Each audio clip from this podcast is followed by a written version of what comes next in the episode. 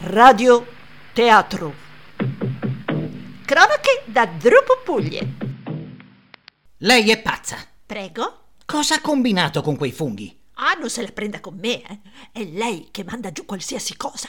È peggio di Yannick. Se ci avessero sentiti, ci avrebbero espulsi, radiati, esiliati. Magari. La sua fortuna è che questo radioteatro non lo ascolta nessuno. Ha ragione.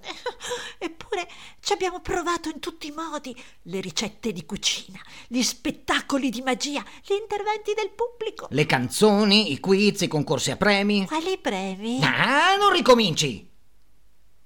Obbligo, Come dice? obbligo. Questa è radioteatro, giusto? Sì? Ah ah ah! teatro. Mi segue? Mm. Il nostro errore è stato aggiungere la parola teatro a quella di radio. Se non avessimo aggiunto la parola teatro a quella di radio, la gente avrebbe potuto pensare che si trattasse di una radio e basta. Vuol dire di quelle che trasmettono canzoni, interventi del pubblico, giochi a premi, quiz, rubriche di cucina. Esattamente. Obbligo. Obbligo. Rifletta. Come mai i teatri sono vuoti? Perché sono chiusi? Ne intendo quando sono aperti. Ma non lo so. Perché il pubblico non ci va. E perché non ci va? Perché non serve a niente. Ma se non serve a niente, può un attore vivere con il teatro?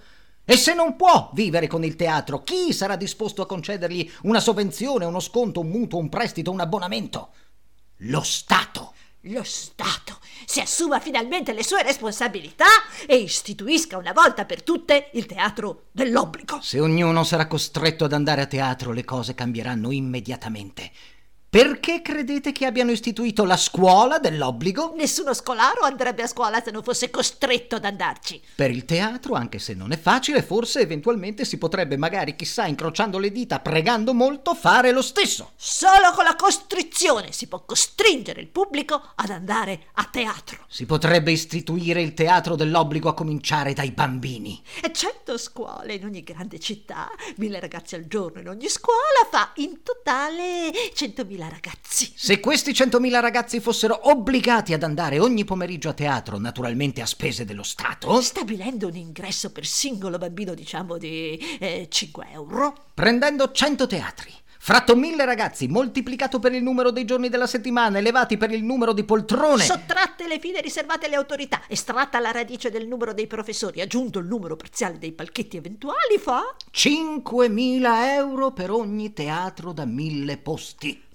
Pensate per quanti attori vittime della sindrome unire il pranzo con la cena si creerebbero posti di lavoro. Istituito a livello regionale, il teatro dell'obbligo costituirebbe un motivo di incremento per l'intera vita economica. Eh, non è davvero la stessa cosa dire ci vado stasera a teatro oppure oggi devo andare a teatro. Con l'obbligo del teatro, ogni singolo cittadino rinuncia spontaneamente a tutti gli altri stupidi divertimenti serali che servono solo a perdere tempo. Il cittadino sa che andare a teatro è un suo dovere e non è più necessario che scelga lo spettacolo tale o tal'altro. Non ha più dubbi del tipo ci vado o non ci vado stasera a vedermi fratello Straubinger. No! Ci deve andare per forza perché è suo dovere. È costretto ad andare a teatro 365 volte l'anno, che il teatro gli faccia schifo o no. Anche a uno scolaro fa schifo andare a scuola, ma ci va volentieri perché è suo dovere. Obbligo.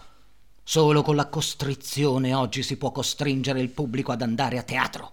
Nel caso diventasse operante la proposta della UFTO, Universale frequenza teatrale obbligatoria? costringendo due milioni di persone ad andare quotidianamente a teatro, in una città dovrebbero esserci a disposizione 20 teatri di 100.000 posti, oppure 40 teatri di 50.000 posti, oppure 160 teatri di 12.500 posti, oppure 640 teatri di 3.125 posti, oppure 2 milioni di teatri da un posto. Quale fantastica atmosfera si venga poi a creare in una sala gremita, diciamo di 50.000 spettatori.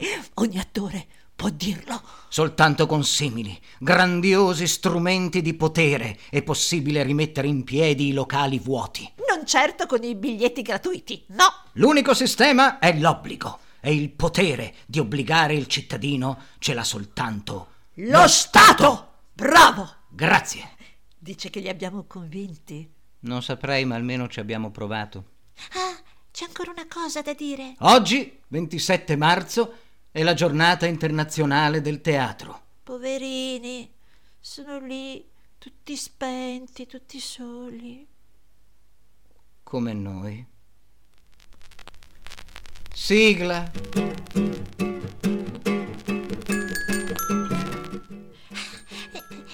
Abbiamo ringraziato il maestro Valentino. Oh, è vero, ci scusi tanto, maestro Valentin. Sì, grazie. Grazie, grazie per il suo lavoro che è sempre di grande ispirazione. Grazie.